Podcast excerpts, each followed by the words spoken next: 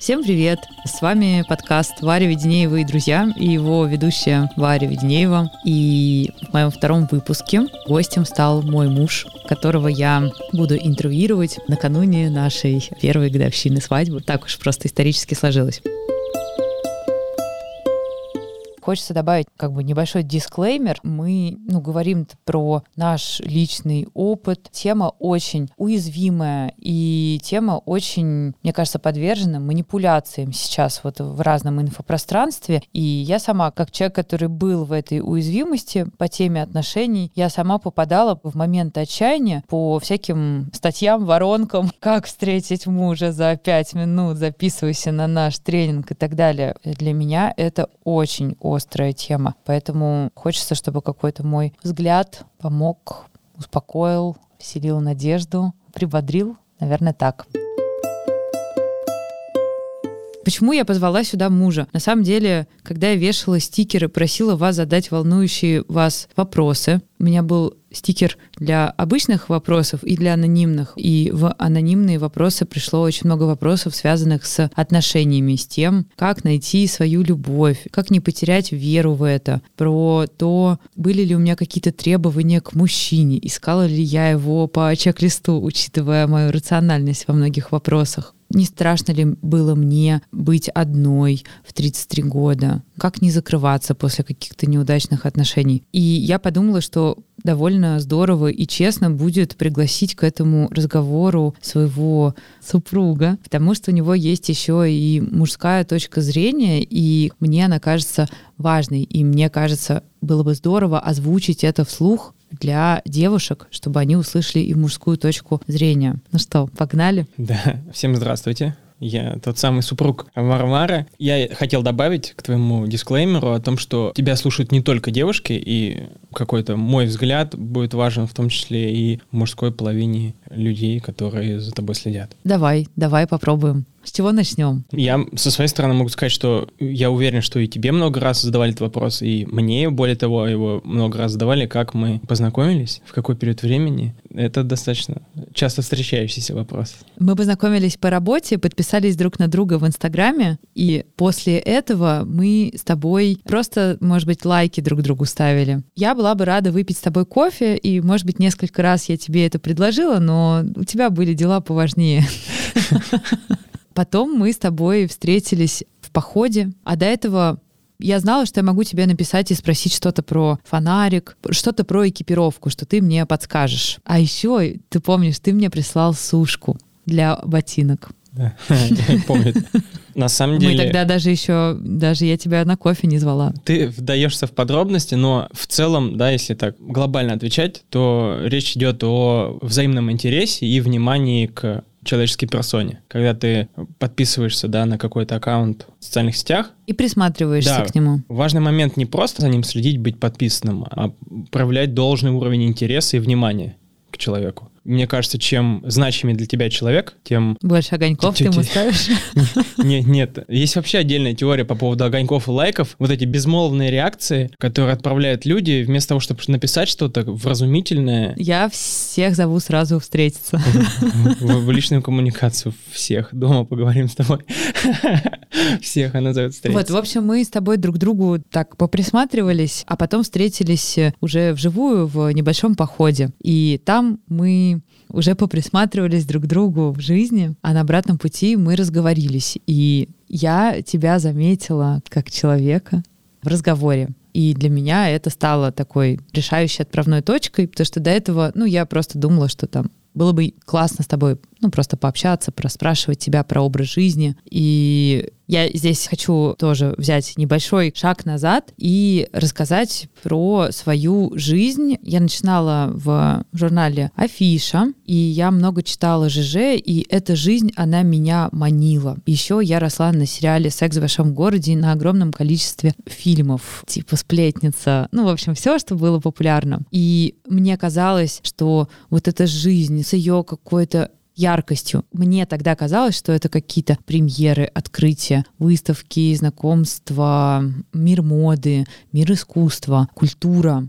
разные события, которые происходят. И я к этому стремилась, и меня это очень пленило. Я оказалась в этом мире, пожила этой жизнью, и начала чувствовать себя ужасно одинокой. Мне кажется, это то, возможно, почему мой блог стал читаемым и востребованным, потому что я часто писала про то, что я как будто бы закрываю какую-то пустоту, которая во мне есть, и что я боюсь быть одна, я куда-то иду на какие-то мероприятия, и я там что-то покупаю себе, чтобы уйти от каких-то некомфортных чувств. И работая в таких творческих индустриях, я свои вечера, свой досуг я проводила, ну, это называется wine dining, то есть если я встречалась там с подружками, мы могли пойти выпить в бар и болтали там, и это могло происходить там 2-3 раза в неделю. Мы встречались на кухнях друг у друга. Иногда мы ходили просто в какие-то бары, ну, в такие шумные места, места на вечеринке. И для меня это было некоторой нормой, но мне хотелось другого, я просто тогда не осознавала этого. Вот, и в какой-то момент, когда я начала осознавать, я про это рассказывала уже, наверное, несколько раз, что я пыталась совмещать. Я помню, когда я стояла в каком-то баре в 2 или в 3 часа ночи, я разговаривала с молодыми людьми, и очередной парень брал мой телефон. Я при этом видела, что он, ну, типа, зашел с кольцом, с обручальным в бар, потом снял его. Я не осуждаю этого парня, но мне просто казалось, что все какое-то нечестное, а мне так не хотелось. Вот, а утром я должна была ехать на лыжню, и я просто думаю, история повторяется. И мне очень хотелось из нее выйти, и я намеренно в социальных сетях стала подписываться на людей, которые не похожи. То есть я их лично не знала, но мне хотелось посмотреть, поподсматривать за ними, как они живут я думаю, ну, прикольно там. Есть люди, которые готовятся к марафону. Есть разные люди, которые занимаются восхождением в горы, путешествиями какими-то интересными. Кто эти люди? Ну, небольшой research навел меня на них, и я стала на разных людей подписываться. Так э, в моей жизни и ты появился, и ряд других э, ребят. Мне просто хотелось в свое поле, в свою какую-то картинку добавить инаковости. То есть, а как бывает по-другому? И, к слову, мне кажется, это довольно классный прием,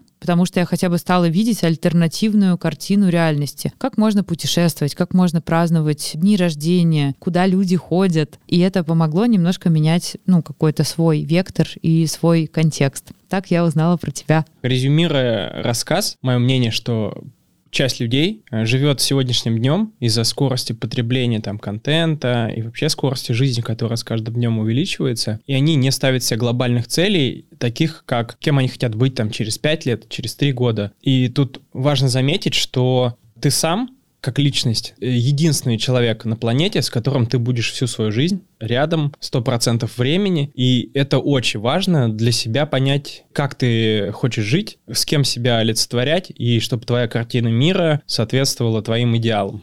Важно вовремя это понять и начать ее менять, там, через свое окружение, через свой досуг. А мне кажется, ты говоришь, что ты сам — это человек, с которым ты с начала и до конца, да. и скорость потребления и также огромное количество возможностей уйти от себя, они просто способствуют тому, что мы как бы с собой, но не с собой. Люди, которых мы сейчас очень видим на улице просто, они как бы за рулем, но они в телефоне. Они сидят с кем-то в кафе, но они в смартфонах. Ты как бы здесь и не здесь. Я в этом тоже вижу прям проблему, потому что когда начинаешь проводить время с собой, может оказаться, что ты не такой приятный человек, каким ты себе казался. Вот. Ну, это к вопросу, опять же, про досуг, про мысли. Я считаю, что мысли как бы это эзотерично не звучало, но что типа мысли формируют наши действия, а наши действия формируют нашу реальность. Поэтому то, как мы объясняем нашу реальность, в общем-то, какими словами, это очень важно. И этим процессом можно управлять. Вернемся к нашим да. с тобой по ранам. Давай, это мы как бы взглянули суммарно на твой рассказ. Теперь мой рассказ. Я вел достаточно активный образ жизни в плане путешествий, занятий спортом. Я начал заниматься спортом как любитель, наверное, лет в 15-16. Основное мое увлечение — это бег. И бегать я начал, наверное, года в 24, в 23 регулярно. Наверное, с этого возраста я стал менять свой образ жизни достаточно плотно. С самого детства я считал себя достаточно структурным человеком, который там сам встает в школу, раньше родители просыпаются, никогда не опаздывает, приходит заранее, и надо мной всегда шутили, что зачем ты приезжаешь в аэропорт так рано, доехать туда полчаса и все прочее. Я, в общем, из тех людей, кто любит перестраховаться. И вот такой Сколько я... раз ты опоздал на самолет? Ни разу. И я тоже ни разу. Ну, в общем, и в целом, в какой-то момент, когда ты часто слышишь да ты зануда, ты начинаешь чувствовать свою какую-то отличность от других, и, наверное, я искал какого-то подкрепления своей правоты, своей нормальности, и в целом находился в перманентном состоянии поиска людей, похожих на меня. Так я наткнулся на твой блог, и моя подруга близкая подарила мне блокнот 75 вопросов. Так я еще подробнее начал приглядываться к тебе и знаком с твоей персоной был по твоему блогу. Потом по работе мы с тобой познакомились и стали общаться чаще. И персона Вари Веденеевой стала в моей жизни ближе, осязаемой. И я понял, что ты такой же человек, как и все вокруг. что ты реальный существующий человек. А я хочу отметить следующее. Я заметила, что когда начался романтик, романтический период, я могла тебе предложить встретиться, я могла тебе написать день в день, там, слушай, не хочешь погулять вечером. И ты такой, конечно, хочу. И при этом я понимаю, что, ну, наверное, у тебя есть какие-то планы, и у меня есть какие-то планы, но мне хочется провести с тобой время. Я хочу с тобой погулять, я хочу с тобой поразговаривать. Я себя ловила вот на этих вопросах, там типа, а нормально писать первый, а я не навязываюсь. То есть я прям просто клише за клише за клише. Но в глубине души мне, конечно, кажется, что если человек тебе нравится, и ты нравишься человеку, то это абсолютно нормально, что вы хотите общаться, вот вы только познакомились, и вы хотите общаться друг с другом. И если есть такая возможность, то, по-моему, офигенно, что и ты человека ставишь в приоритет, и он тебя ставит в приоритет. Мы с тобой, на самом деле, да, как-то встретились, и достаточно быстро у нас с тобой развивались взаимоотношения. Мы с тобой начали встречаться в мае, с конца апреля, и 2 августа ты мне сделал предложение, позвал меня замуж. А 1 сентября мы с тобой съехались, а 20 сентября поженились. И вот я уже, так сказать, жду пополнения в семье спустя год. Как будто бы мы куда-то торопимся. Чем тебе запомнился этот год? Год, что мне постоянно задают вопрос, как тебе новый статус? И как?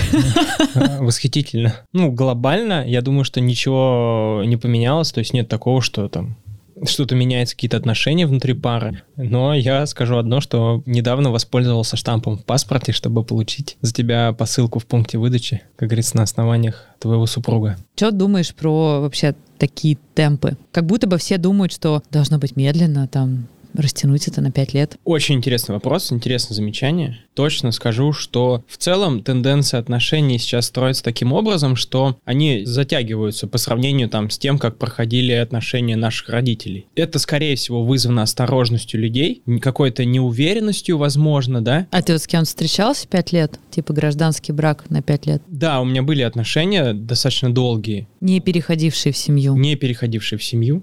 Я был юн, и объективно скажу, что я просто не знал, что я хочу. Хорошая тема с «не знал, чего я хочу». Я думаю, она честная. У меня просто тоже такие были ситуации, две предыдущих. И вот эта тема, не понимаешь и не знаешь, чего хочет партнер в отношениях и чего хочешь ты, довольно часто. Но не прикольно, когда не знаешь и ничего не делаешь для того, чтобы узнать. Угу. Я где-то слышала фразу про то, что классно, когда ты знаешь себя, ты умеешь жить один так, чтобы тебе было хорошо. А при этом, когда ты встречаешь партнера, ты понимаешь, что вдвоем будет еще лучше. Будет по-другому, но будет лучше, чем одному, и это не побег от одиночества. Не хочу приписывать ни к какому там времени, ни времени, но знаю, что не всем безопасно быть одним, самим с собой, и поэтому часто люди выбирают себе компромиссные отношения, потому что так как-то комфортней, не знаю, вроде уже и живем вместе, либо есть просто люди, которые постоянно в отношениях, то есть у них одни заканчиваются, другие начинаются.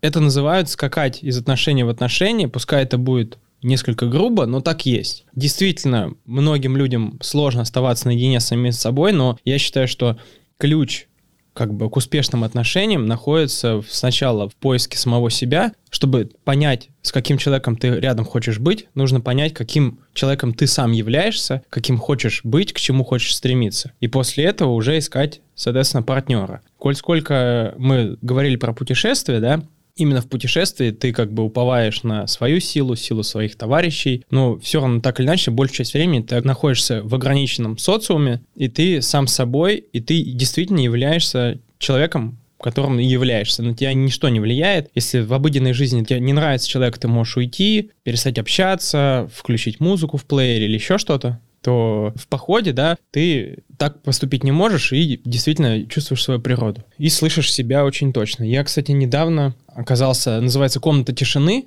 она позиционируется как место, где можно отдохнуть от полученных эмоций людям с а, определенными особенностями. Я для эксперимента зашел в эту комнату, закрыл дверь, там нет связи, и ты просто находишься в тишине сам с собой, и там просто очень здорово там 5-10 минут посидеть, подумать о своей жизни. Невероятно классный опыт. У меня был момент, вот до нашей с тобой встречи, я, например, наверное, года два была одна. Я переживала по поводу отношений, и, конечно, я переживала, а что, если я никогда не встречу свою любовь, и у меня никогда не будет э, детей? Как мне с этим? Несмотря на то, что такие мысли вызывали у меня горечь и мне хотелось себя жалеть, и мне казалось, что это как-то неправильно и несправедливо. Ведь я же умная, и я с уважением отношусь к людям, и как бы what the fuck, что, что не так? Мне очень понравилось, то есть мне кажется, каким-то этапом развития стала спокойная жизнь с этой мыслью, что да, хорошо, я могу никого не встретить, я могу жить одна,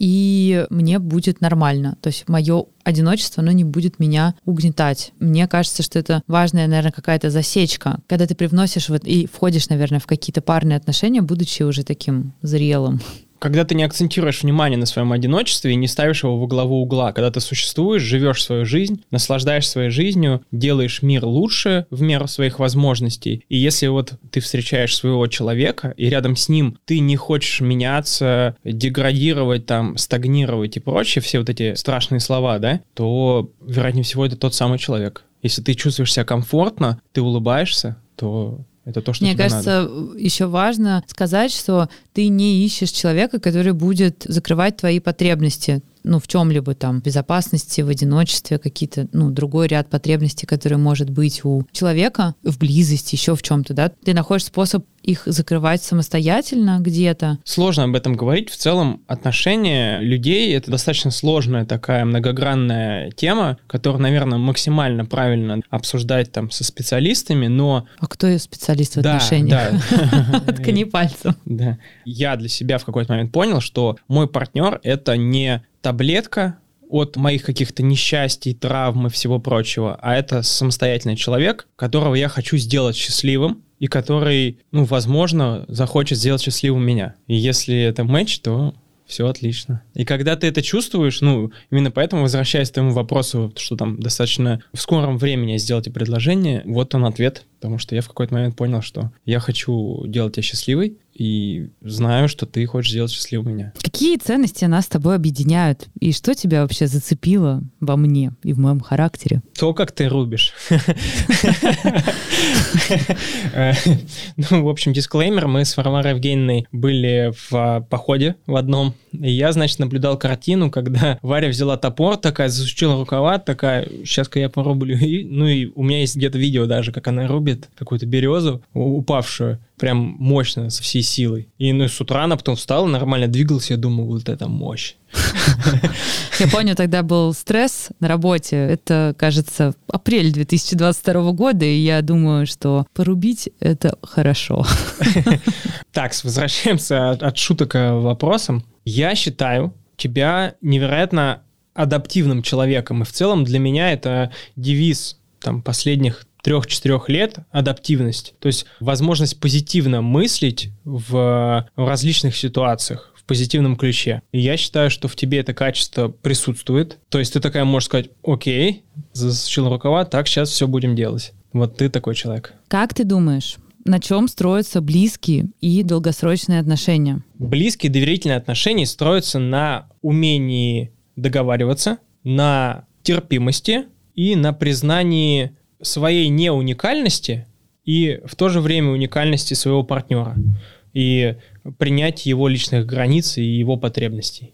О своих личных границах, своих потребностей. Очень интересное замечание, но я считаю, что любые успешные гармоничные взаимоотношения — это в первую очередь про компромисс одного с другим свобода одного человека заканчивается там, где начинается свобода другого человека. Поэтому тут как бы нужно четко понимать, что тот самый партнер, расставляя границ больше, немножко отвоевывает у тебя. И, соответственно, наоборот, если ты хочешь больше личных границ, то ты будешь отвоевывать у него. То есть это всегда про компромисс. А когда стоит эти моменты обсуждать? Все ли готовы к компромиссам? Особенно учитывая то, что ты сказала, что работающим амбициозным девушкам личного пространства требуется чуть больше. Хотя я, кстати, не знаю, насколько это справедливо относительно, например, неработающих девушек. Не знаю. На самом деле, я не могу как специалист рассуждать на этот счет, потому что там я не психолог, да, но я склонен думать, что девушки, которые занимаются, да, там, домашним хозяйством, они во время того, когда, допустим, муж возвращается с работы домой, у них есть потребность в коммуникации, во взаимодействии с мужем, потому что они большую часть дня, львиную, находились, допустим, дома одни, к примеру, или с детьми, да, хочется, ну, диалога со своим партнером. А работающий человек, возможно, хочет побыть с собой в тишине.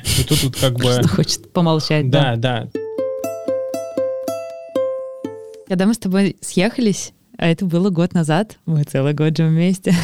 я не помню никаких коллизий бытовых. И в плане отношений я пришла к такой концепции трех составляющих, что мне кажется крайне важным, чтобы было физическое влечение, то есть это наша лимбика, наш дикий мозг, это наша природа, надо ее слушать. Но так как мы все-таки уже с перифронтальной корой и с долями, то кроме размножения есть и другие функции. И мне кажется, важным тоже фактором является бытовая совместимость и культурная совместимость. Если у вас разные представления о досуге, если у вас разные представления о доме, о чувстве дома, мне кажется, здесь, ну, наверное, важно проговорить это и прикинуть, хочешь ли ты там 365 дней в году жить в других условиях, которые где-то прям, ну, нарушают твое представление о доме. Совы, жаворонки, режим расписания, личные границы, посуда, миллион факторов есть разных. И где-то можно договариваться, то есть где-то они не являются очень критическими, а где-то они прям просто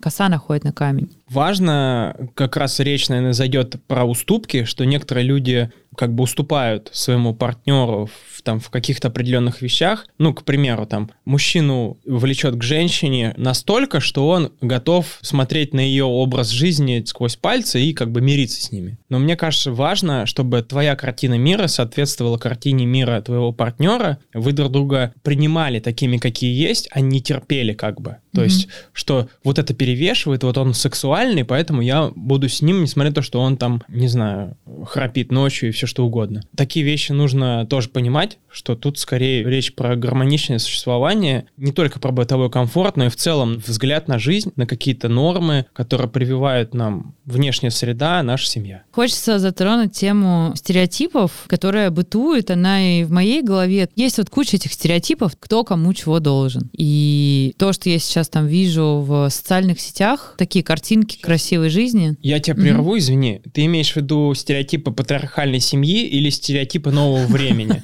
Когда, то есть, У кого какие предложки.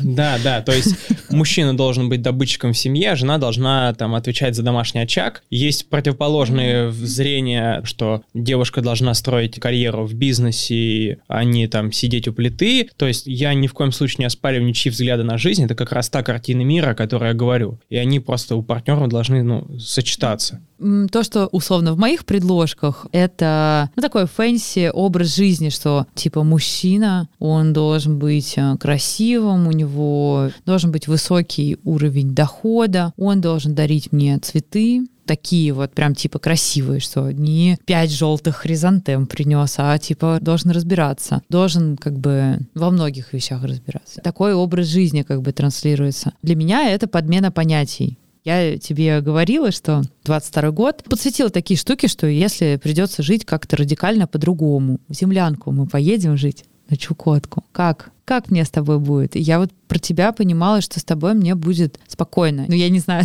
если на нас нападет медведь. Ты попробуешь меня спасти, приложишь максимум усилий для этого. Вот. И что ты знаешь, как хотя бы с медведем обходиться. Но хочется заметить, что тут важно действительно понимать, ваша ли это потребность в таких видах ухаживания и отношений, либо это навязанная культура потребления, запрос. То есть все так вот делают, и я тоже так хочу. Или действительно, ну, это моя потребность. Действительно, я вот люблю цветы и очень хочу, чтобы партнер мне их дарил. То есть тут тоже важно это понимать. Я думаю, да, но мне кажется, очень важно видеть, и когда человек тебе что-то дарит, вне зависимости там от э, бюджета, либо какой-то, ну, эстетики, важен порыв, что он хочет сделать тебе приятно, просто, ну, он пока не ориентируется, например, в вкусовых каких-то предпочтениях. Мне кажется, очень важно такие штуки замечать, а для этого, наверное, важно их проговаривать, как, типа, у меня такие потребности, мне вот это важно. В целом разговор — это, пожалуй, самое важное, что есть у современного человека. Люди боятся сейчас говорить, и многие думают, что они как бы дают намеки, что их желания считываются, но важно это проговаривать, говорить партнеру о том, что действительно тебя волнует, что для тебя важно, чего бы ты хотел. Наверное, наши с тобой разговоры очень сильно повлияли на основательность моего решения. Мы, кстати, написали заметку. Можно да. про нее рассказать? Да, да. У нас в телефонах есть общая заметка, которую мы можем взаимно редактировать. В этих заметках мы пишем какие-то бытовые дела совместные, что нужно сделать, что сделано, что нужно купить, какие-то бытовые такие штуки. Кстати, рекомендую пользоваться, чтобы не было такого, что два человека купило там средства для мытья посуды принесло там две бутылки домой. И также мы решили сделать заметку, в которой написали те вещи, которые для нас важны, что нас трогает. Это такая инструкция, как да. пользоваться собой, подход ко мне. How to. Это how to. Да, how to. У любой техники есть инструкция, и здесь то же самое, что ты пишешь там, не класть под прямые солнечные лучи, не делать то, делать это и тогда-то. Было прикольно, потому что мы эту заметку писали по мотивам каких-то разбора полетов, каких-то конфликтов бытовых и так далее. И мы просто садились, типа, а чего мы с тобой поругались из-за слив? Мы же не из-за слив поругались, а из-за чего. И мы садимся и разбираемся, типа, из-за чего на самом деле мы поругались, и что там, типа, для тебя важно, чтобы я не знаю, тра-та-та. вот, а для меня важно кое-что другое. И ищем здесь компромисс, что типа как мы можем здесь договориться. Ну, это опять же возвращаясь к тому, что важно говорить, и очень здорово это зафиксировать, чтобы к этому можно было вернуться. А как говорить с людьми, которые не готовы к разговору? Это очень индивидуально. Если ты не готов к устной коммуникации, пускай это будет письменная коммуникация, можно написать человеку письмо. Вопрос то, как мы видим мир. Есть аудиалы, есть визуалы. Ну, люди по-разному чувствуют мир, там есть кинестетики и так далее. То есть надо просто знать своего партнера и как к нему лучше подойти. Пусть это будет заметка, пусть это будет там видеосообщение, аудиосообщение, звонок, доверительный разговор там в каком-то классном романтичном месте, все что угодно. То есть тот язык, общения и любви, на котором вы можете говорить с друг другом с заботой. Как ты думаешь, почему так сложно разговаривать о своих чувствах и потребностях? Не только мужчинам, в принципе, всем в близких доверительных отношениях? Ну, во-первых, изначально сложно понять свои потребности, природу их появления. Помимо того, что их сложно понять, их сложно для самого себя сформулировать, обличить в какие-то слова. Ну, к примеру, у меня есть потребность лежать на диване, да, я вот хочу лежать на диване, я не могу понять, почему. То есть первопричина-то не, не лежание на диване, а может быть там желание безопасности, все в чем угодно это может выражаться.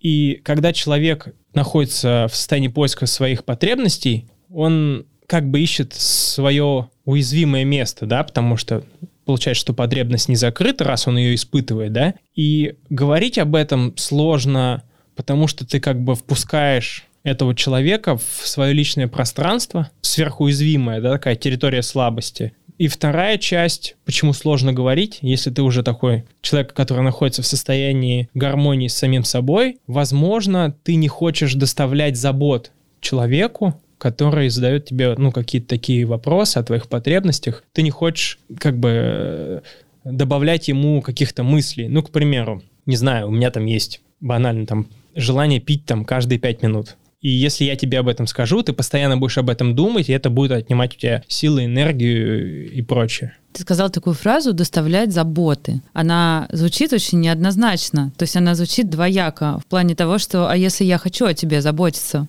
Не мог бы ты доставить мне немножко заботы? Ну, неправильное слово использовал, скорее хлопоты. Да, но это так и называется забот. То есть я к тому, что напрягать другого человека своими потребностями, это в том числе и давать ему возможность о себе позаботиться. Просто очень многие вопросы, которые приходили мне в стикер, мне кажется, они были написаны, ну, скажем так, в обход всех клише. Угу. Они были написаны самодостаточными девушками. И я, наверное, одна из них. Угу. Ну, в плане того, что у меня нет какой-то такой стереотипные картинки, что мужчина — это охотник, женщина сидит дома. Угу. Не знаю, просто такой картинки нет. Меня просто затронул момент с заботой. То есть как бы проблема, мне кажется, таких девчонок, это я по себе сужу, в том, чтобы абсолютно так же, как и ты сейчас сказал, может быть, это какая-то маскулинная черта, не хотеть кого-то напрягать заботами. То есть ты не хочешь напрягать заботами родителей, партнера и так далее. И многим девушкам современным, самодостаточным, это меняют, как бы, что о вас невозможно заботиться, вы совсем не даете повода, вы совсем не слабые, а, пожалуйста, проявите какую-нибудь слабость, чтобы можно было хоть как-то проявить свою силу. Это интересные мысли. Это, с одной стороны, про личные границы, про гендерные роли, да, то есть там, пускай это будет такой дисклеймер, мне 33 года, я считаю себя таким поколением 90-х, да, и пускай, да, это будет странно, да, но я там считаю, что я вырос в патриархальной стране, где есть такие вот устои, да, где считается, что мужчина должен зарабатывать, а женщина должна содержать дом и очаг, уют, забота, и вот такие вот гендерные роли распределены. То есть я... Ты знаешь, я бы тебе здесь возразила, потому что Советский Союз никогда не был такой страной права женщин, и в царской России, в Советском Союзе они, в общем-то, появились раньше, чем где-либо еще во время Советского Союза, во время коллективизации мужчины и женщины работали. Я хочу сказать, что за последние, мне кажется, сто лет прошлого нашей страны у нас, наоборот, в культуре, в общем-то, довольно активно присутствуют женщины. Точно, да. Есть классный подкаст в радио Арзамас «Введение в гендерные исследования». И там речь идет о том, что, безусловно,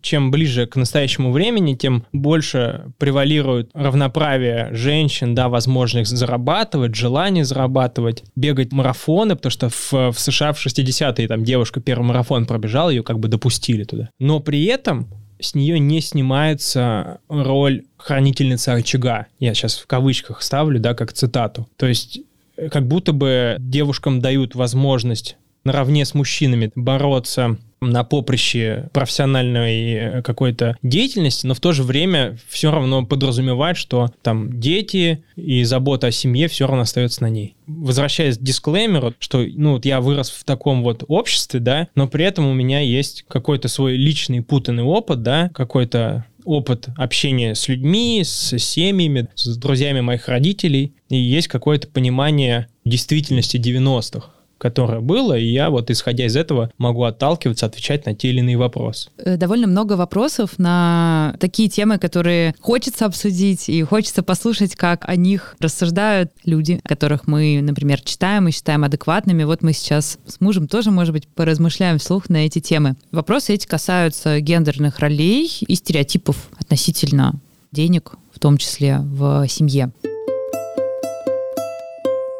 Многие спрашивали про идеального партнера, какие-то штуки про выписать качество, еще что-то. Я выполняла, кстати, эти упражнения, но мне кажется важным упростить там все до минимума. То есть это тоже хорошая штука, что ты выписываешь какой-то список. Мой идеальный партнер это, и там, не знаю, 20 пунктов, а потом оставляешь 3. Я понимаю, что по факту мне вообще наплевать на 17 других пунктов. Крайне важно, мне кажется, держать это в голове, как мы с тобой вот обсуждали утром, да, что можно, находясь в каких-то компромиссных отношениях, пропустить своего человека, потому что ты никогда не понимаешь, что тебе важно. То есть, когда у тебя 50 приоритетов, ты просто не в состоянии заметить чего-то стоящего. Ну, идеальных людей не существует. Так же, как там идеальных руководителей не существует, существует команда, да. Поэтому любые взаимоотношения я могу категоризировать как команду. Семья — это команда с разным количеством участников там и так далее, да. Два партнера друг друга дополняют,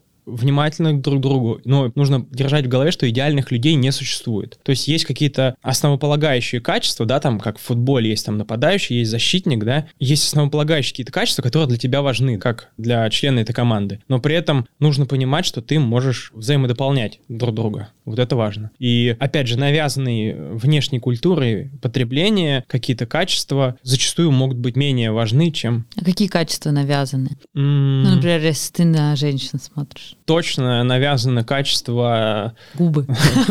Ну, э, Губы навязаны. А, э, это вообще тема отдельного там подкаста про то, как мужчины и женщины видят красоту. Насколько по-разному бывает. Понятно, что даже женщины по-разному все видят красоту, но есть навязанные стереотипы по внешним каким-то первичным половым признакам.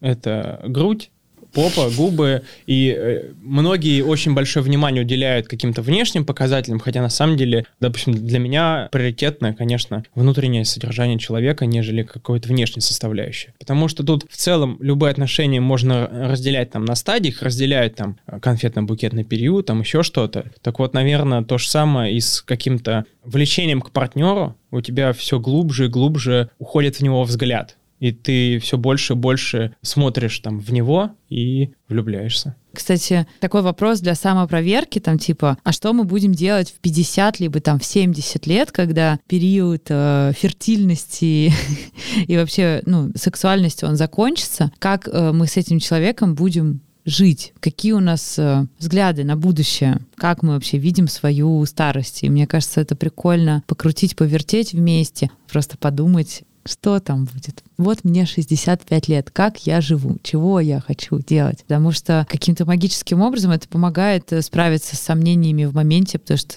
ты понимаешь, что вот она путеводная точка, ну вот что тебе нужно делать, чтобы там оказаться. Угу. А что вот ты думаешь, как и где знакомиться? Вот тоже такой вопрос. Я, так сказать, не за себя спрашиваю, за того парня.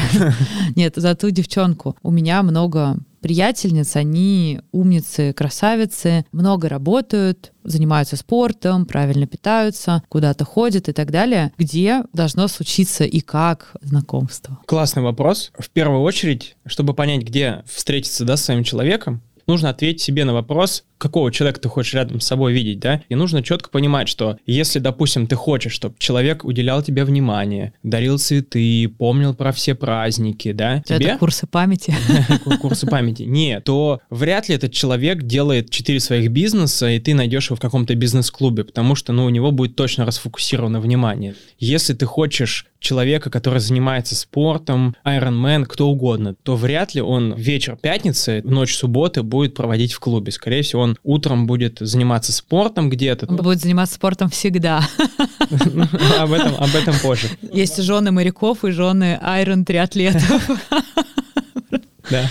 Важно это понимать. Но по моей практике, конечно же, людей знакомиться на улице да, достаточно, так же, как в дейтинг-приложениях, да, но в моей жизни мало примеров длительных союзов, благополучных, да, счастливых семей, которые таким образом познакомились. То есть какая-то должна быть сфера интересов, да, общий сфер, контекст. сфера интересов, возможно, совместная работа, совместные друзья или какой-то совместный досуг. По моей практике это в большинстве случаев работает. Кстати, про работу я, когда думаю, что объединяет людей, я думаю, что типа какой-то искусственный тимбилдинг, это, ну, он может работать, но самое классное, что объединяет людей — это решение общих задач. То есть когда они оба прикладывают какую-то там креативность свою, превозмогают себя в общей цели. В плане знакомств, мне кажется, в своей жизни в какой-то момент стала замечать, что у меня очень женское общество. То есть я занимаюсь йогой, каким-то спортом занимаюсь индивидуально. У меня на работе женский коллектив преимущественно. И какие-то места, какие-то подружки мои, предпринимательницы, у них тоже может быть какой-то женский бизнес, и поэтому все мероприятия, они на 85% состоят из девчонок. Мне кажется, это важный тоже такой момент, что прикольно немножко уравновесить присутствие присутствие противоположного пола да, в своей да, жизни. Да. Абсолютно точно да. Просто чтобы видеть, как по-разному могут реагировать мужчины и женщины на одни и те же ситуации. И если вдруг действительно есть какое-то прям супер-мега женское сообщество, прикольно найти какую-то альтернативу, просто чтобы себя уравновешивать, компенсировать угу. это. Ты говорил про вопрос, что человек сомневается в том, что рядом с ним находится тот самый человек. Не хочется быть категоричным, да, в ответе на этот вопрос. Но если у тебя уже есть сомнения какие-то, то скорее всего, это не тот человек, потому что ты как-то, ну, сердцем чувствуешь, даже не задаешь себе этот вопрос, ты уверен на 100%.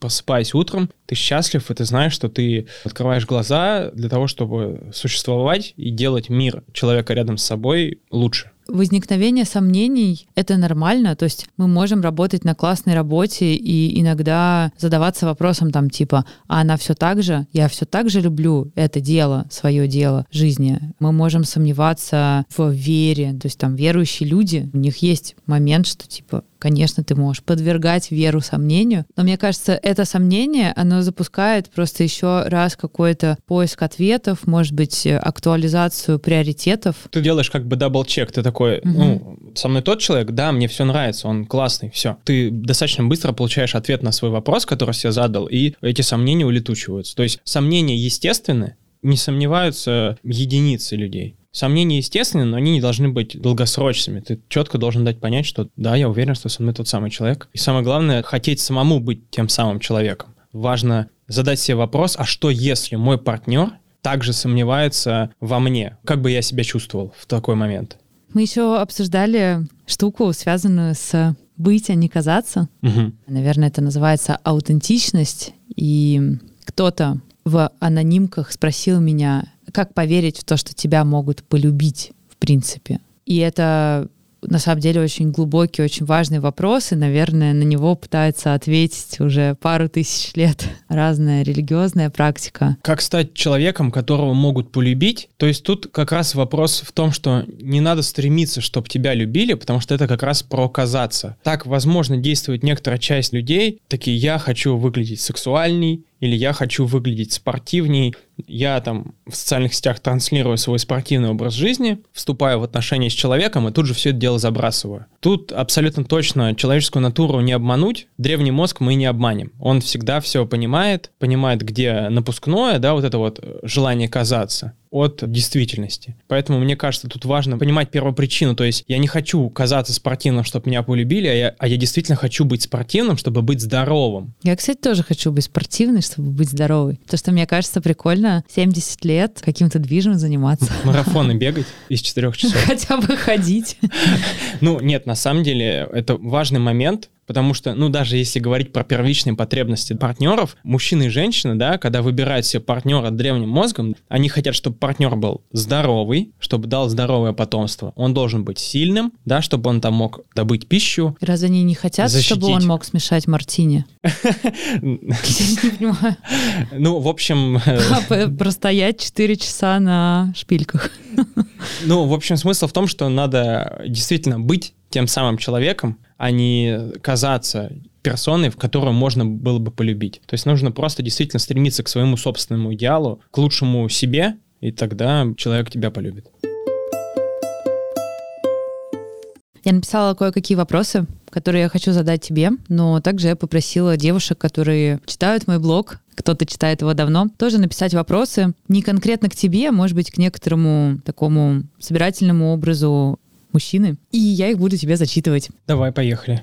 Что есть красота и что лично для тебя красиво в людях и в частности в девушках? Очень интересный вопрос, спасибо. В большинстве своем когда ты слышишь слово «красота», в голове всплывают образы какие-то визуальные, да? Но я смотрю на красоту как человека, так и девушек именно по их внутренним качествам, по образу мыслей, по речи, которую я слышу от человека. И по тому, как она размышляет. И в целом по картине мира, которую она транслирует своими действиями и в разговоре. Нас часто ставят в такую ложную дихотомию, что ты должна быть либо умной, либо красивой, что ты можешь быть либо умной, либо красивой. Вот. И что мужчины предпочитают э, красивых, а свой ум нужно прятать. Интересное наставление. Когда, интересно, вам, собственно, это внушают? Ты женский журнал открывал когда-нибудь? На Патриках был? На самом деле, глобально, отвечая на, да, на предыдущий вопрос, что красота, конечно же, в гармонии, безусловно. Я считаю, что каждый человек красив по-своему, прекрасен, и хочется верить, что каждый человек ну, по-своему умен, обладает своей аутентичной такой мудростью. Если, девушки, вы умная, не скрывайте это. Я думаю, что это только будет большим плюсом в вашу сторону. Как ты думаешь, что такое добро и что такое зло вот не в абсолюте, а в нашем обыденном мире? Как в этом ориентироваться? Большинству людей с детства рассказывают о добре и зле. В любой культуре это можно встретить. В современной жизни мне кажется, лично я сталкиваюсь и с добром, и злом ежедневно, но часто его не замечаю под его обличием. Для меня зло — это в первую очередь равнодушие и э, такая холодность, бесчувственность. А добро в противовес — это внимательность, вежливость и отзывчивость. Но при этом в первую очередь нужно быть внимательным к себе, и тогда ты сможешь быть внимательным ко всем окружающим. Допустим, хорошо помогать людям на улице, да, там, бедным, нуждающимся, да, и, казалось бы, это достаточно легкий способ проявить доброту, но при этом ты такой в попыхах дел, заходишь в метро, не придерживаешь дверь, какую-то девушку может стукнуть дверью, или кто-то там мучается с чемоданом, и это не бабушка, которой общепризнанно нужно помогать с тяжелой сумкой, а это может быть и мужчина, и кто угодно, да. Достаточно быть просто внимательным и как бы проявлять вот эту доброту, и ее будет становиться больше. Зло в обратную сторону, это там, не знаю, выходишь из метро, идет дождь, ты видишь, что там человек куда-то опаздывает, и он не хочет мокнуть, а ты с зонтом можешь его куда-то проводить там 10 метров. То есть какие-то такие вещи, и с этого начинается глобальное зло, по моему мнению. В ответе на свой предыдущий вопрос я просто подсмотрела. Угу. Ты писал, что силы проявляются в желании менять свою жизнь. Что есть сила человека? Что такое внутренняя сила? В первую очередь вспоминаются такие первобытные чувства. В современном мире можно прийти на любое командное соревнование, неважно, мужское или женское, и ты увидишь взаимоотношения людей внутри команды и как бы между соперниками. И тут проявляется первобытная человеческая природа, доминантность, подчеркну, что она проявляется как у мужчин, так и у женщин, то есть это без э, высокой гендерной привязки, да, то есть это такое первичное проявление силы. У нас есть у поколения 90-х такая цитата «Сила в правде». И как ты к ней относишься? Я считаю, что правда всегда лучше, чем ложь, абсолютно точно. Что такое сила для меня? В современном мире доминантная природа физической силы, конечно же, отступает, больше вступает разум, но для меня сила в желании изменять свою жизнь вопреки обстоятельствам, меняться, даже несмотря на то, что ты там спотыкаешься, у тебя не получается, возвращаться к перемене своей жизни, да, своего окружения, это сила.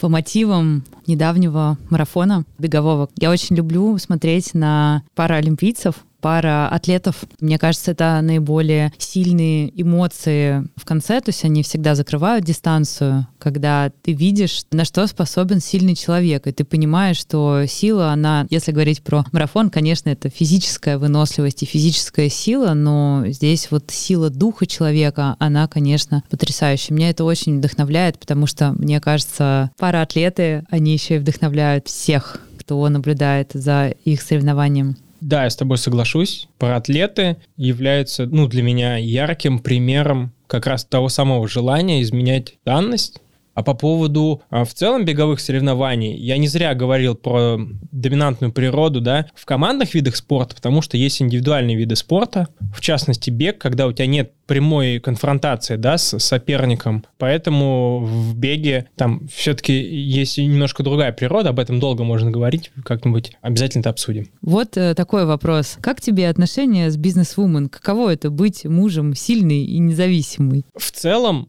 Прежде чем я стал супругом успешной девушки, я был ее бойфрендом, и в самом начале, конечно, у меня в голове вставал вопрос, каково мне с этим. Ну вот я сейчас от, отвечу таким, да, риторическим вопросом. Вот представьте, допустим, ваш там бойфренд или ваша девушка, успешная медийная личность, у нее день рождения. И какой бы вы букет ей не выбрали, какой бы сюрприз не приготовили, вероятнее всего будет кто-то, кто одарит вашу вторую половинку, возможно, и большим вниманием, а возможно, и таким же. То есть достаточно сложно выделиться в каких-то проявлениях заботы, внимания, э, нежности и э, всего прочего. Во-вторых, человек, у которого есть там свой бизнес, да, большой управленческий опыт, требует гораздо больше личного пространства. И третий, наверное, факт — это о самореализации, то есть ни в коем случае нельзя начинает чувствовать себя хуже, несмотря на то, что ваш партнер там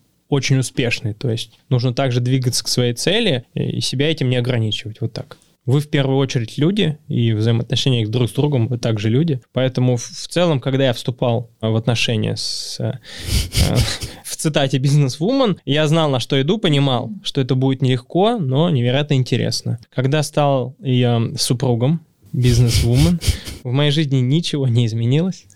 Она все так же смотрит на меня своими невероятно красивыми глазами. Я хочу сказать, что подарки и внимание от брендов в рамках каких-то рабочих взаимодействий, они никогда не сравнятся с вниманием от близких людей. Поэтому сравнивать это ну, просто вот абсолютно по модулю, это неправильно. Угу. Я знаешь, что еще хочу добавить? Что лично для меня это челлендж, потому что э, я хочу быть настолько внимательным, да, чтобы, ну, доставлять, в общем, какие-то маленькие радости каждый день.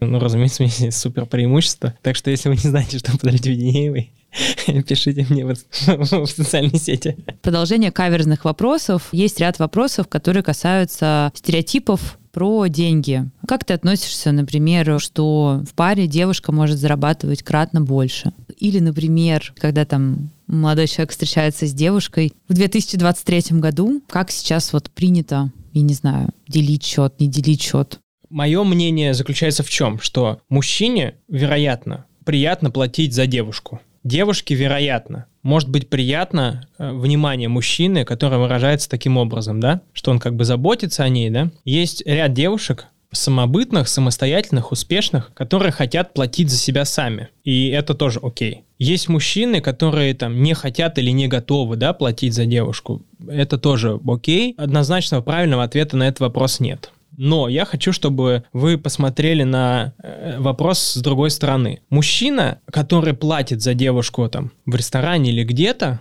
он может поставить девушку в неловкое положение, что она ему теперь что-то должна, как бы должна там больше внимания. Она немножко чувствует себя зависимой из-за вот этой ситуации, да. А некоторые мужчины из этого могут проявлять как бы плохое слово власть, но что как будто бы они покупают внимание этой девушки к себе. Понимаешь, о чем речь? Я понимаю.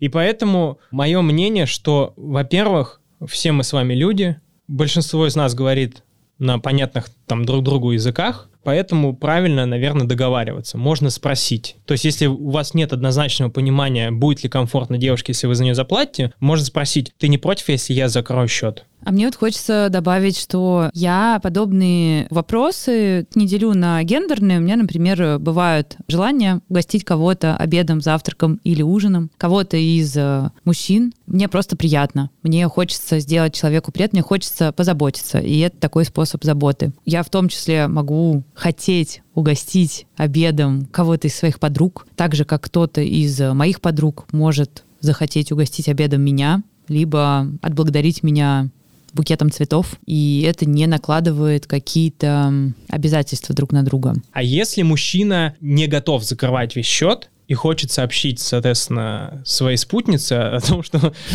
пришло время платить по счетам. Ну, здесь я не знаю, как поступить. В таких ситуациях я не бывала еще.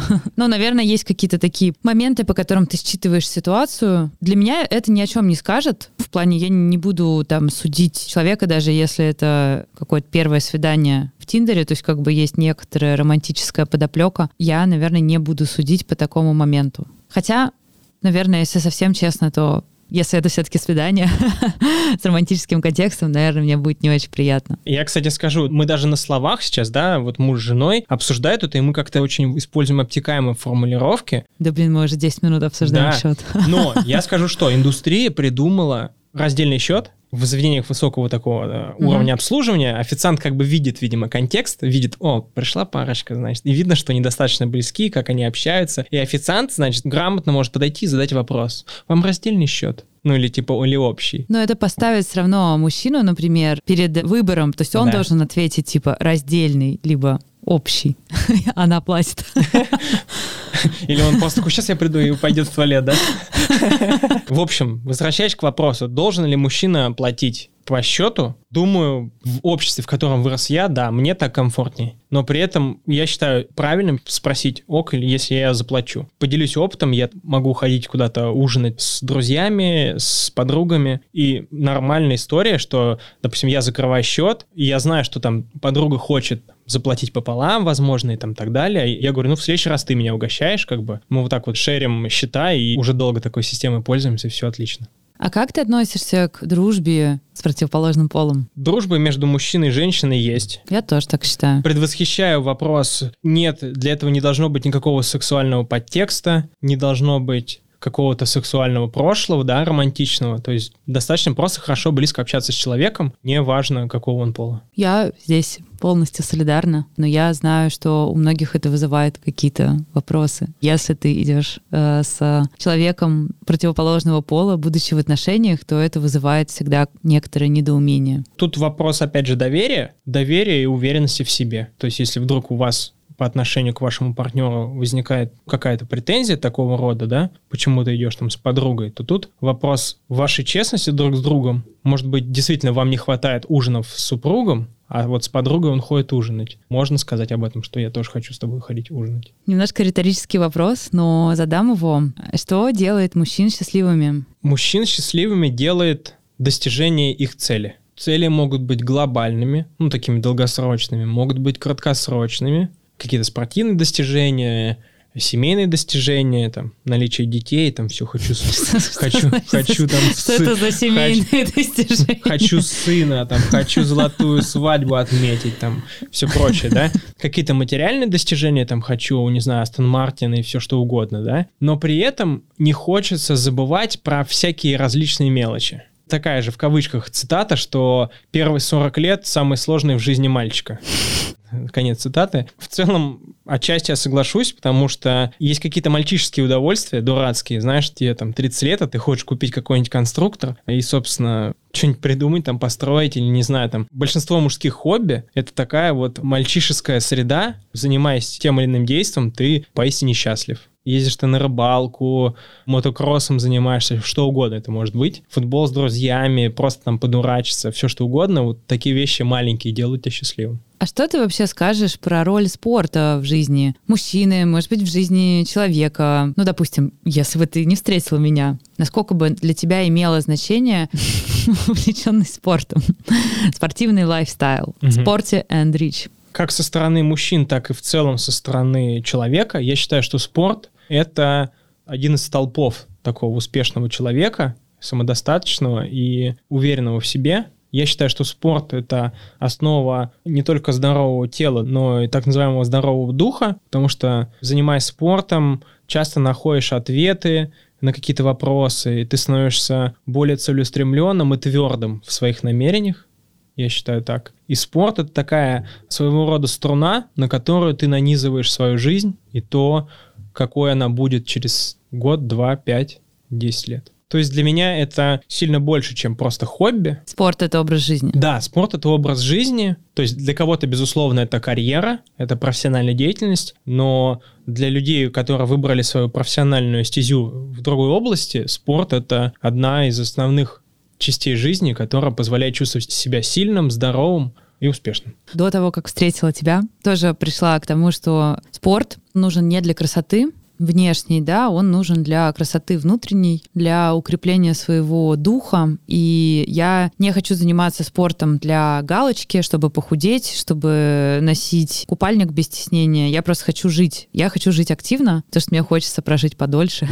Читая разные книжки по нейробиологии и по биологии, всякие науч-поп. Там говорится про то, что, конечно, человек эволюционно задуман не для того, чтобы сидеть на диване и есть э, булочки. Человеку важно двигаться. И я, когда думала, кого я хочу встретить, с кем бы я хотела строить свою жизнь. Я, конечно, очень хотела, чтобы мой избранник, будущий муж, он был спортивным. Вот. И мне кажется, что это тоже некоторая основа для того, чтобы передать этот образ жизни как некоторую норму будущим детям. Я как-то увидела первый раз, когда оказалась в парке Ларисы Лазутиной на лыжне, увидела, как просто, мне кажется, дети, они только научились ходить, и они уже на беговых лыжах там что-то делают. Вот. И я думаю, что я бы хотела, чтобы мои дети были в этой секции, когда они у меня появятся. И мне кажется, это все, конечно, через личный пример. Для этого оба родителя должны быть подвижными. Так что я очень рада, что ты увлекаешься спортом, и я тоже стараюсь не отставать, хоть я и не бегаю. Мне очень откликается вот этот момент такого спортивного человека. Резюмируя, возвращаясь к марафону, самому старшему финишеру в этом году 80 4 года. И в такой момент хочется подумать, что стоит за этим. То есть сколько там дней, какой образ жизни и так далее, и так далее. Что дает возможность этому человеку в таком возрасте бегать. И, кстати, тоже часто думаю о том, э, кем я буду в 50, либо через 50. Подобные мысли, они помогают строить долгосрочные цели и помогают э, соединиться с картиной будущего тебя ты понимаешь, что ты не можешь жить 49 лет так себе, а потом вдруг в 50 почувствовать себя хорошо. И привычки, как я сейчас могу, наверное, сказать, это очень, очень э, не быстро. Культивировать в себе что-то хорошее, поэтому нужно начинать сейчас, чтобы 84 бегать марафоны. Как ты понял, что ты хочешь семью и зачем вообще вступать в брак сейчас, сегодня? Мы с тобой тоже дисклеймер достаточно, так сказать, быстро по ускоренной программе пошли.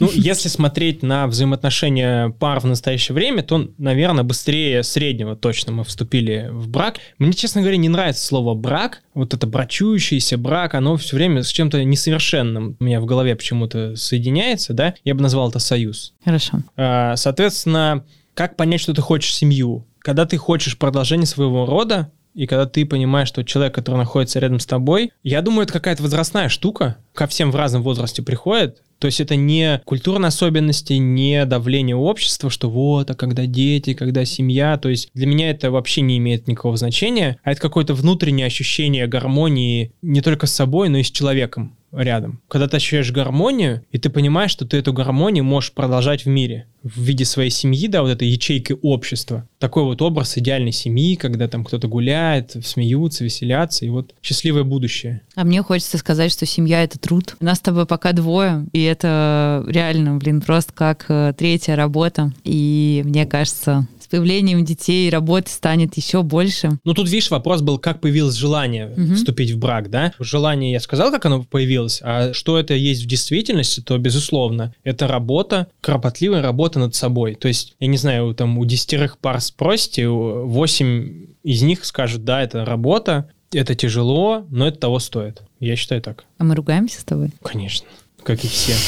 Потому что там... Мало ли, может, кто-то не ругается. Не знаю, унитаз там не закрыл, еще что-нибудь, ботинки свои раскидал. А из чего мы с тобой ругаемся? Ну, я думаю, что есть какие-то бытовые штуки, которые могут вызывать конфликты. Мне, кстати, вопреки каким-то ожиданиям, я хочу сказать, что мне крайне важно, чтобы была адекватная доля беспорядка. То есть, как бы, когда все супер убрано, мне некомфортно. Я могу убраться на столе, но я его захламляю. Я, короче, склонна к небольшому дозированному захламлению, и мне очень ценно, что ты, будучи супер педантом, ты меня за это не шпыняешь. Да нет, на самом деле, педантичность тоже, она не должна быть маниакальной. То есть есть точно люди, склонные к какому-то порядку, каким-то там, да, таким штукам, но я считаю, что если я вот педант, я не имею права транслировать это и тем более насаждать это насильно другим людям, окружающим меня. То есть если мне ок, там, чтобы у меня там все по линеечке лежало, пускай лежит, но если другому человеку не ок, я не должен его заставлять это делать. Ну, есть же какие-то общие ну, пространства. Кстати, интересно, а если бы ты каждый раз приходил домой, а у тебя все идеально, вот так все выложено, выглажено, ты бы как к этому относилась? Блин, не знаю. А, мне очень нравится приходить домой в дни уборки, потому что я прихожу домой, и там все расставлено, все сложно, все просто супер идеально. Но я бы не хотела каждый день так возвращаться домой. Иногда дом — это то место, где я прихожу и вижу свою раскиданную обувь, тапки посередине комнаты. И не знаю, как объяснить, но это просто вот какая-то моя шиза, и она мне очень нравится. Интересная штука, о чем стоит поразмыслить. Если ты складываешь все в порядке, вот так педантично, да, идеально, выглажено, то, возможно, возможно, это говорит о незакрытом вопросе с твоей ну, безопасностью психологической, да? Представь-то, что ты чувствуешь, мой дом, моя крепость, и я могу вообще что угодно где разбрасывать, ничего нигде не пропадет, никто сюда не вторгнется, ничего не похитит, все отлично, я себя комфортно чувствую. не найдет. А если человек такой, так, у меня все там украдут, я что-то потеряю, вот он все складывается, все контролировать. То есть тут тоже вопрос как бы первопричины вот этой педантичности. Как ты думаешь, джентльмен в 2023 году, какой он? В моем понимании, джентльмен — это воспитанный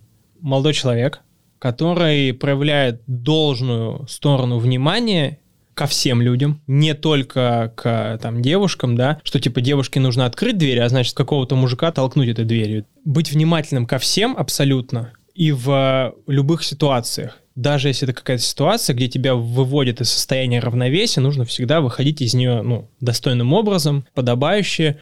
Это такой прозорливый человек, потому что он должен думать вперед на три шага. Потому что если раньше считалось, что джентльмен тот, кто там всегда уделяет там внимание девушке, платит за нее в ресторане, да, то сейчас нужно знать о том, что есть девушки, которые имеют феминистические настроения, да, и для нее это будет, ну, вызовом или оскорблением. Нужно учитывать новую этику, нужно учитывать необходимость использовать феминитивы, если вдруг это для человека важно. Но опять же тут вопрос каких-то взаимодействий между людьми.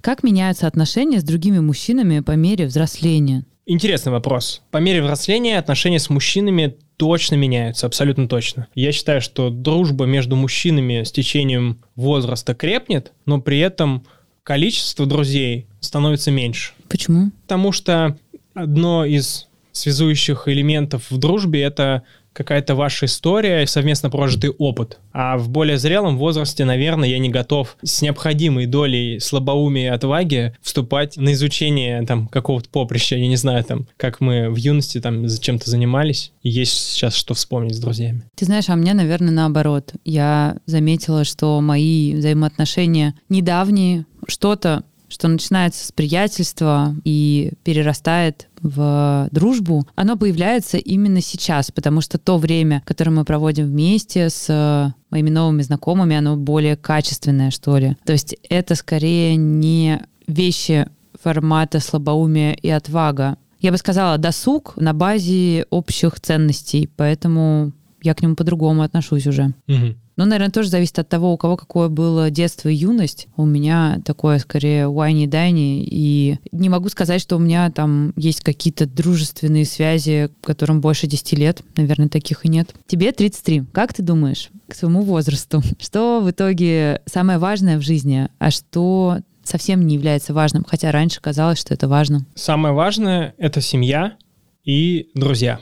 Сейчас не важно то, что там о тебе подумают окружающие. То есть для меня скорее важнее то, что я действительно себя представляю. Раньше мне хотелось успеть всего и побольше, там, в 24 часа в сутках вместить больше эмоций, больше общения с людьми, больше знакомств, там, больше друзей и так далее, да. И из-за этого получалось, что много в плане общения и потребления информации, чему, кстати, современная культура только способствует, я начинаю потреблять информацию по диагонали. И по моему мнению, из-за этого качество общения сильно ухудшается. И для меня сейчас ценно какое-то личное общение там с глазу на глаз, пускай там короткое, 10-15 минут, но вот 100% внимание твоего собеседника. Когда мы с тобой идем там ужинать, и я понимаю, что за весь ужин я просто телефон в руки не взял, потому что я был поглощен разговором с тобой. Вот для меня такие вещи сейчас кажутся невероятно важными.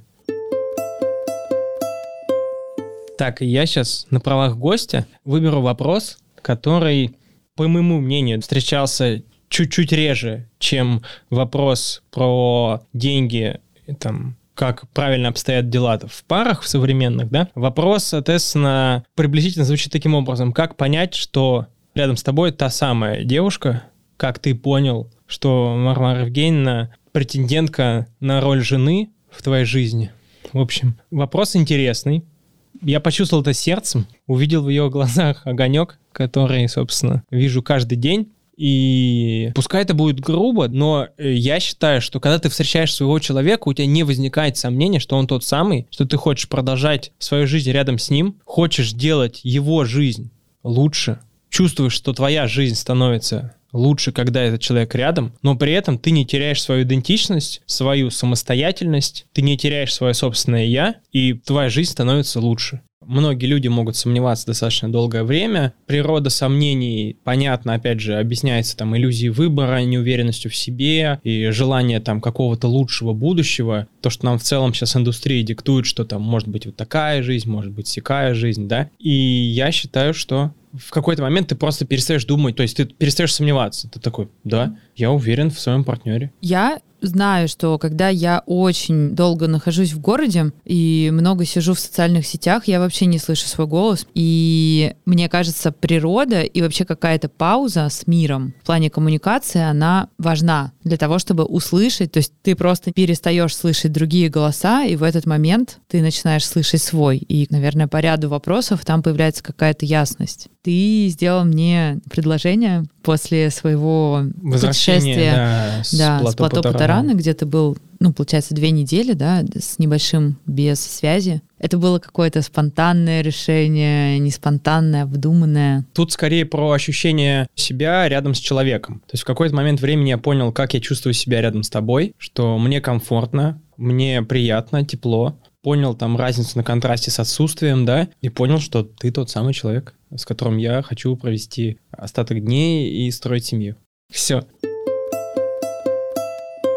Давай попрощаемся. Да. Варь, спасибо большое, что пригласила. Жаль, что подкаст не резиновый и ответить на все вопросы не получится. Повторюсь, что отвечал я на вопросы, исходя из своего э, личного опыта, который ни в коем случае нельзя принимать за данность. Всегда нужно надевать на это какую-то такую форму своей жизни, то, как вы живете, тот образ жизни и, самое главное, того партнера, который рядом с вами находится, или тот партнер, которого вы видите в дальнейшем рядом с собой. Предвосхищу вопрос, как найти того самого партнера и где его найти, скажу так, что, наверное, нужно найти гармонию с самим собой, жить свою жизнь, наслаждаться ею, и на вот эту энергию появится тот самый человек, которого ты хочешь видеть рядом с собой. То есть, если ты хочешь там, чтобы с тобой рядом был там здоровый, спортивный, сильный духом человек, нужно к этому стремиться, самому с таким становиться, и ты тут же его встретишь. Я хочу поблагодарить тебя за то, что ты мой муж, во-первых. Мне кажется, это непросто. Есть так много вкусных завтраков и терпеть мое чувство юмора.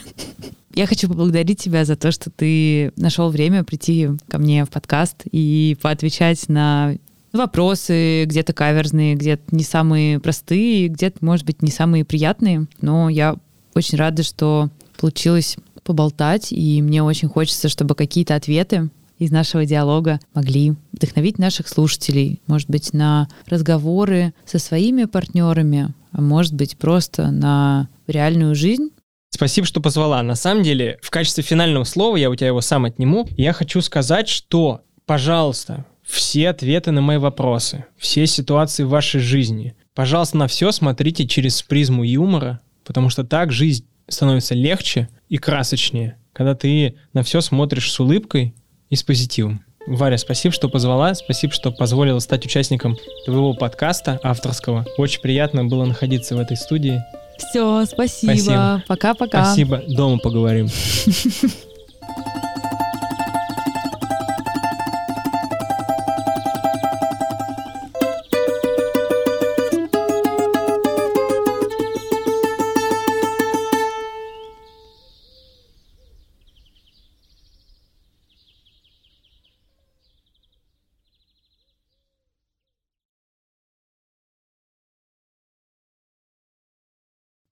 Что, блядь? Так, блядь.